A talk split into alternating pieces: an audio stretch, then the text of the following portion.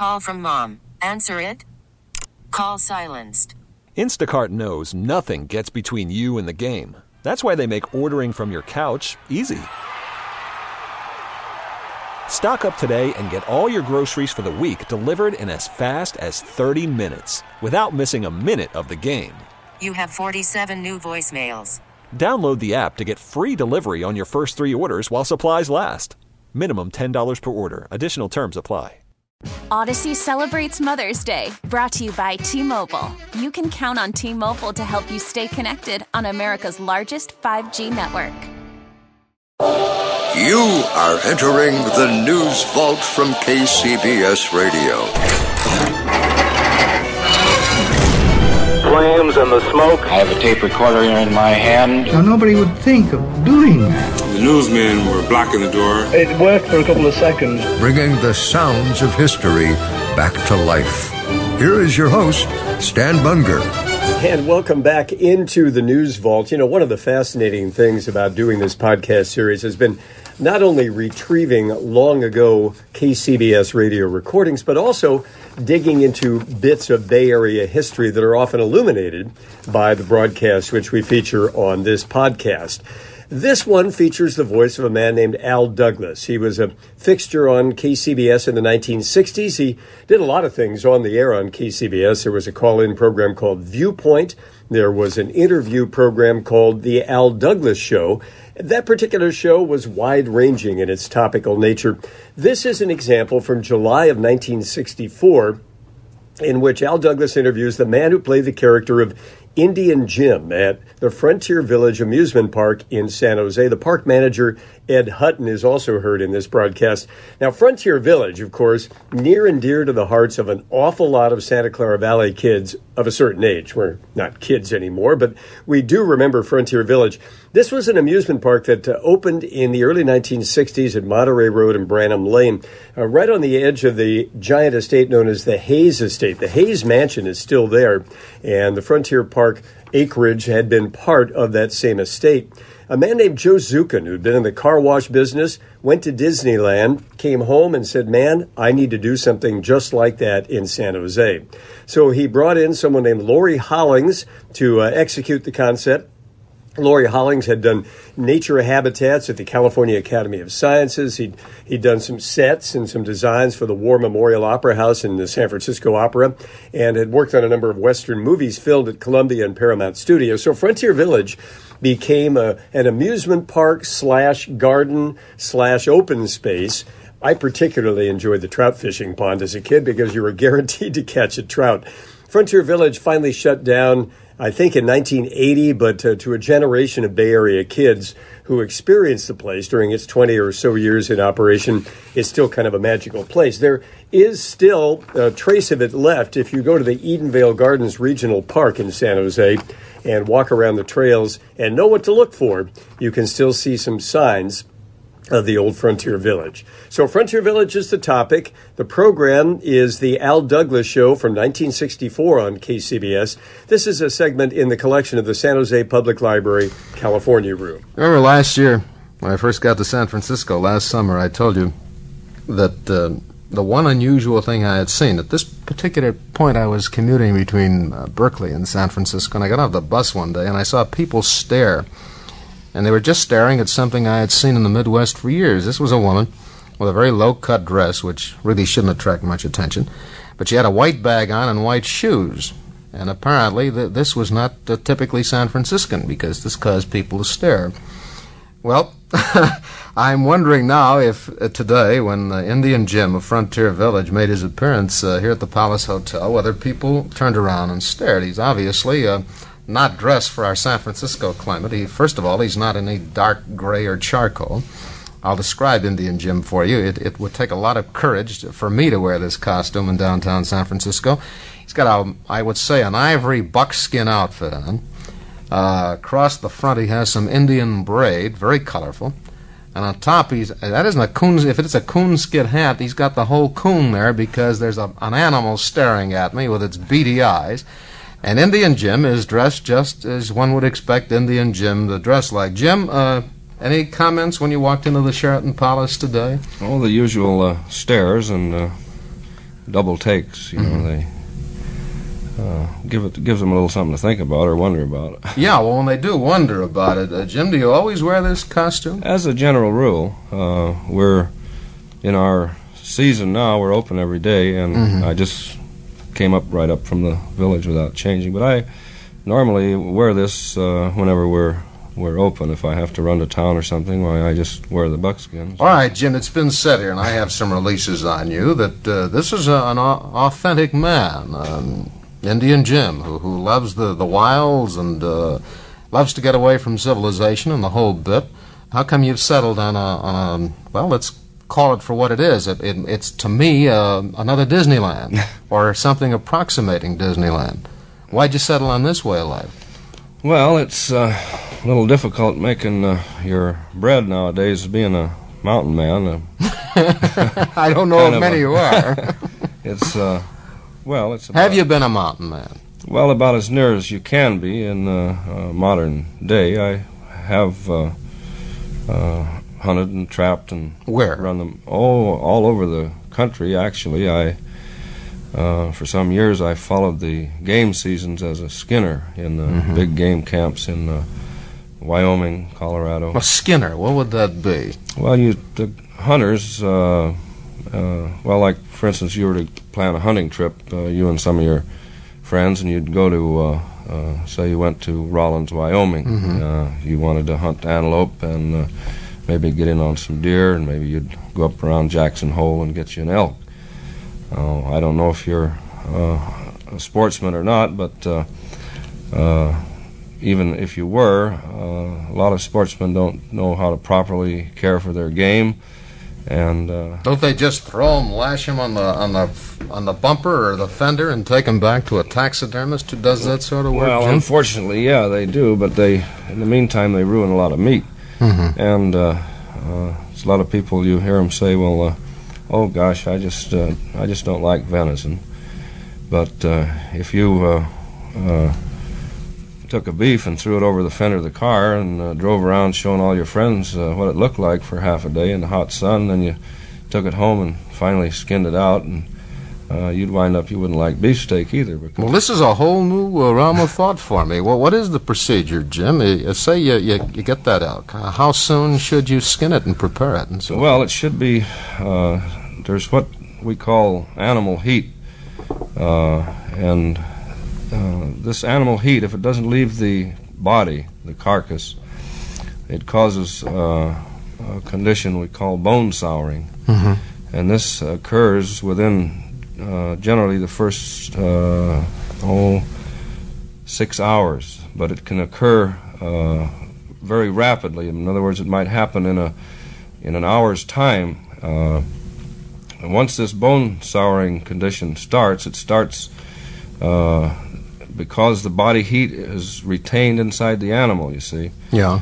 I run across a, a real uh, good case one time in Colorado. This uh, fellow brought an elk in, a beautiful big cow elk. Brought it into the locker plant, and uh, he wanted it hung in the cooling room. Well, it was first part of the season. Everything was a madhouse, and uh, uh, the elk was not skinned. He didn't want it skinned. He wanted to leave the uh, hide on it. So it went in the cooling room, and it was in there for oh, I guess about 10 or 12 days. And the fellow came back, uh, and they uh, called me from up front and said, There's a guy here that wants to take an elk out, and he wants it skinned. Can you get at it? So things had slowed down a little bit, and uh, uh, so I was still pretty pressed, but uh, they said, Well, uh, this guy says uh, if you'll skin it, why, uh, he'll let you have the hide. Well, that's fine because elk, What does he want? The meat? he wants the meat. I, oh, I see. About 90% of the hides are left there. They're not interested in the hides. Really? But elk hides are an exception. They Mm-hmm. most of the guys want the elk hide. Yeah, well, I assume you can make a something like you're wearing there. No, is that what is that? A buckskin you're wearing? Yeah, this is uh, buckskin. Yeah. Mm-hmm. Can you make jackets and stuff out of elk? Oh yeah. Well, a matter of fact, the sleeves here are elk. I run out of uh, buckskin, and so I used elk. It's uh, well, the jacket's about what about three, four weeks old now, Mhm. and uh, when it, it's getting a little bit uh, discolored, but when it was first made. If you look closely, you could tell the difference. in the Yeah, well, get back to the story. Uh, Well, Jim. anyway, what'd uh, you do with this? Uh, Oh, so the guy, I says, okay, I'll get right on it, and I got the uh, elk out of the cooling room, and uh, I uh, started opening her up with a ripping knife, and the minute I made that first cut, why, I knew something was wrong. It uh, didn't smell just right, and so I started peeling the hide down over the rump of the animal, and and uh, I knew it was bone soured, and so the I told the uh, fella, or I told him up front, and the guy was up there, and he came back. No, no, no, it can't be bone soured. Uh, s- he said that he brought the elk in uh, within an hour after he killed it, and uh, so I said, well, I can't understand how it could bone sour, but it is bone soured, and I went ahead and skinned it down about halfway and showed him. You can see the green discoloration from the this bone souring. so, what was the story? Well, so what happened? He'd thrown it in the uh, trunk of his car, Yeah. and it had been in there for just about an hour, And that did it. and that did it. So it's At least you got your pelt or your. Well, I did get an elk skin. Yeah, he lost out on the meat.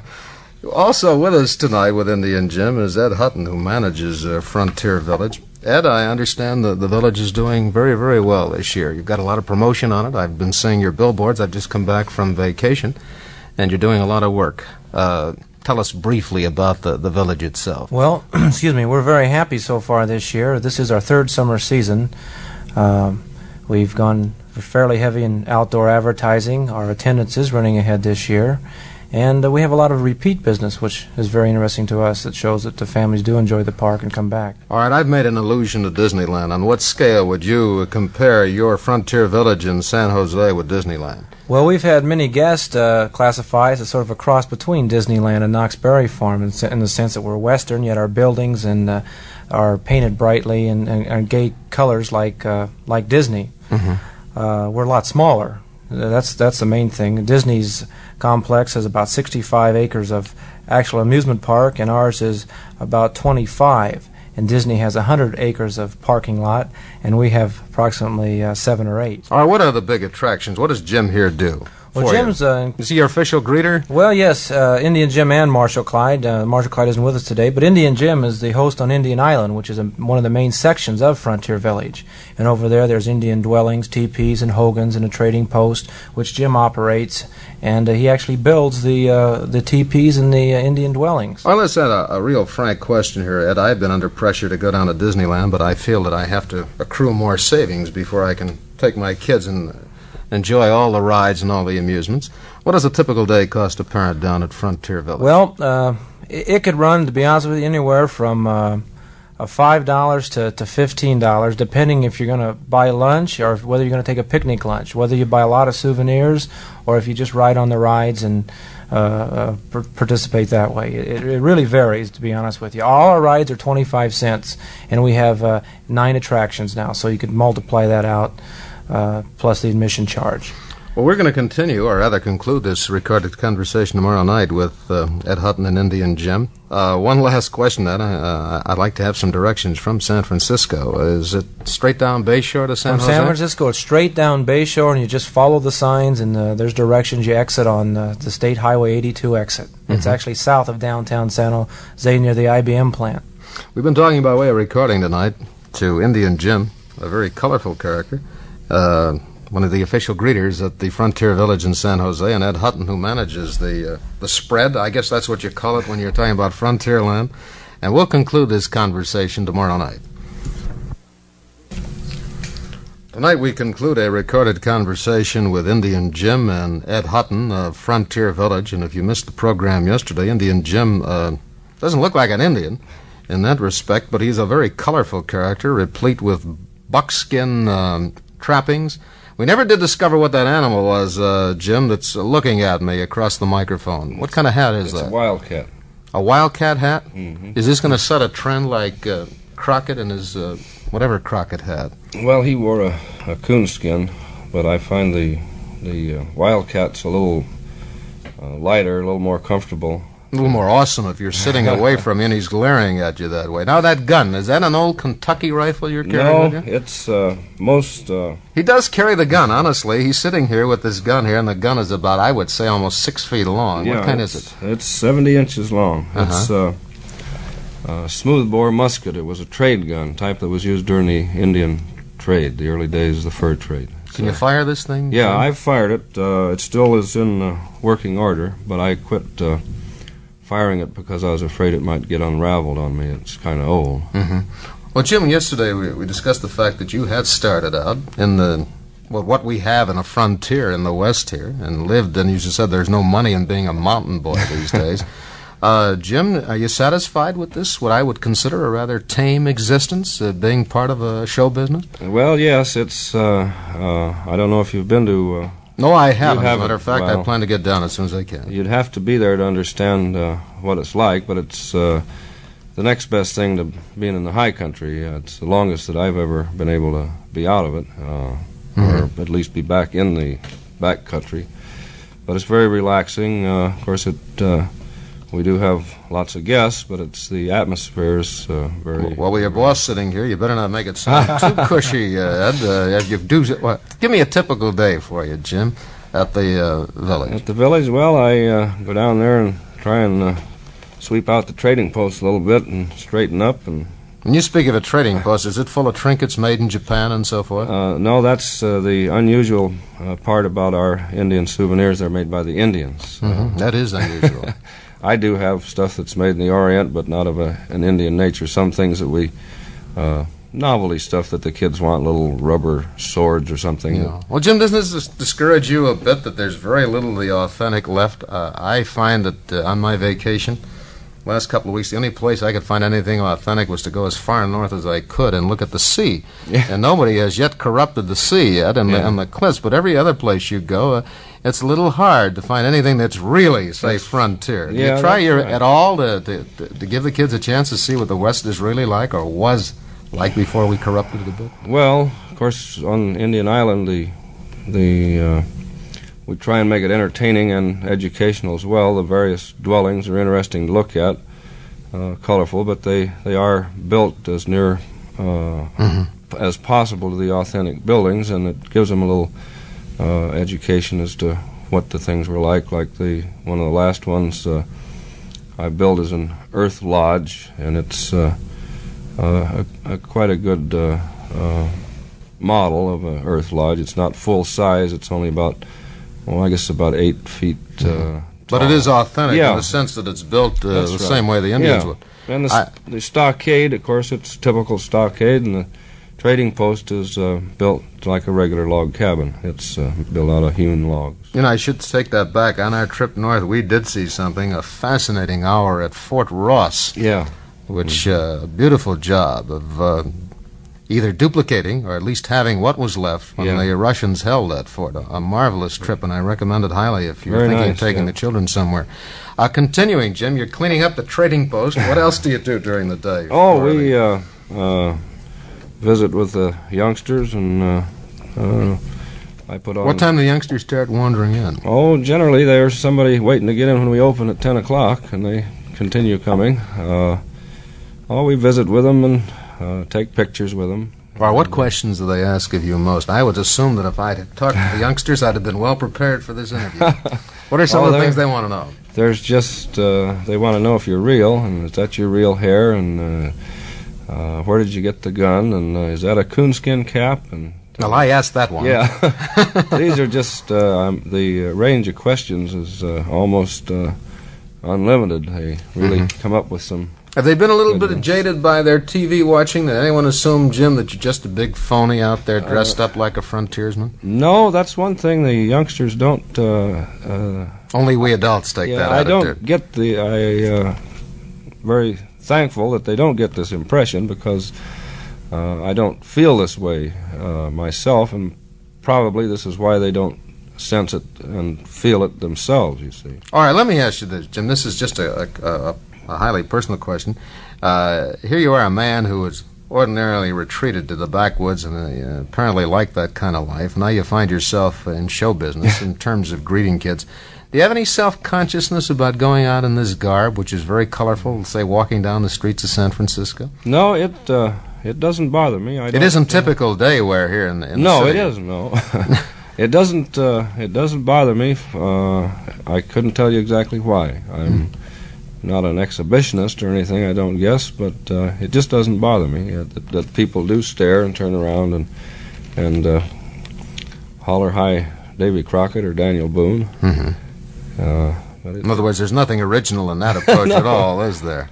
well, how about uh, uh, as far as, as the village is concerned? Do the youngsters and the old, do they expect you to do Herculean things? For instance, do they want you to shoot that gun? Do they want you to do what everyone on television does? All, of our heroes are just supermen. They're Yeah, the they- fastest draw and so forth. They all uh, quite often uh, want to. They often want to know if the gun does shoot, and then they want to know if I'll shoot it. But I, I just don't because it would, uh, it would take up too much time actually. And even though I had a, uh, a gun that I was sure of that wouldn't uh, be any danger of it blowing up, Mhm. so I just, uh, I just don't do it. Uh, it's Any other things that they ask you to do, Jim? Uh, no. Ask you to whittle? They ask you to. Years ago, when Gene Autry was starting, I asked him to sing. Did they expect you to sing or any of that? No, we put on uh, Indian dances for them. Uh, like uh, well, we don't have dancing today on Monday, but every other day during the week we have uh, one show in the afternoon. Before we confuse anybody that this is Monday, this is Tuesday, Oh, but this really? was I'm recorded sorry. on Monday. Jim, let's talk a little bit to, to Ed Hutton. Ed, tell us now about the, the various rides and so forth you have at Frontier Village. Are they the typical carnival type rides? Uh, Uh, merry-go-round, Ferris wheel, or what? Well, of course, we're not at all on a carnival type uh, approach. It's a fairly new thing in the amusement business, and you might say that uh, Disneyland is the granddaddy, but it's a themed Mhm. amusement park, and everything is laid out and planned well, and our rides are uh, themed around the, the whole park. Uh, we do have a carousel, though, and uh, but it's a 50-year-old merry-go-round which we restored, and it's quite colorful. The next thing you see when you come through our gates would be the train, and it's a, a mile long ride on a, oh, a miniature train that goes around the park, and it's very colorful because it goes out in our back country. And it is a mile long. The, the train ride is right, Mhm. uh-huh. and it, it leaves Central Square and the train station and goes out and past a live buffalo we have and out through some wild country and back. Two uh, real popular rides are, is the uh, Frontier Village stagecoach lines. Many people have seen the stagecoaches on television, maybe in a parade, but they've never actually ridden on one. And this is really a lot of fun for both adults and children. Then there's the Burl uh, pack train ride, where children ride on the burros and go out in the wild country. Then we have 35 foot uh, long canoes, and uh, they hold 22 passengers, and each uh, passenger gets a paddle and helps our Indian boys uh, paddle the canoes around Indian Island. Another popular ride is our antique autos. They're three-fifth scale models of Model T Fords and Maxwells. And finally, there's our Lost Frontier Mine ride. This is a dark ride, we call it in the trade. Uh, black lights are used, and it's dark inside, and it's very picturesque with uh, waterfalls and bubbling pots and this type of thing. Ed, how long do you stay open? Is this a year-round venture or just how will yes, unlike operate? many parks in the uh, east, due to weather, they they're only open in the summertime. We're open uh, all year round, seven days a week in the summer, weekends, and all school and legal holidays in the wintertime. Mhm. We're open any time, mainly that the children are out of school, which enables, of course, a family to come down to the park. Well, back to you, Jim. Um, is this a seven-day uh, a week job for you? Well, it uh, winds up generally just about seven days or eight. Uh, you figure out hour wise. Eight. well, that's good counting. Back like they do on the frontier. Jim, uh, personal question about yourself. Are you married? Uh, I have been, yes. Mm-hmm. You don't have a family now? That, No, uh, I'm batching at the uh, present time. Well, that makes it a little hard, easier, I should say, for an eight-day uh, week, doesn't it? Yeah, yeah, it does. Well, gentlemen, thank you so very much for coming over. Thank and, you, it's Uh, we're going to come over and see you because we've got a couple of youngsters who are just dying to see the Frontier Village. Our guests by way of recording have been Indian Jim, the official greeter, along with Ed Hutton, who manages the Frontier Village over at uh, San Jose. This has been a recorded conversation. Remember to follow the News Vault from KCBS Radio on social media. On Facebook, we're at News Vault Podcast. On Twitter, find us at News Vault SF. On Instagram, we're at News Vault. Until our next episode, you are leaving the News Vault from KCBS Radio.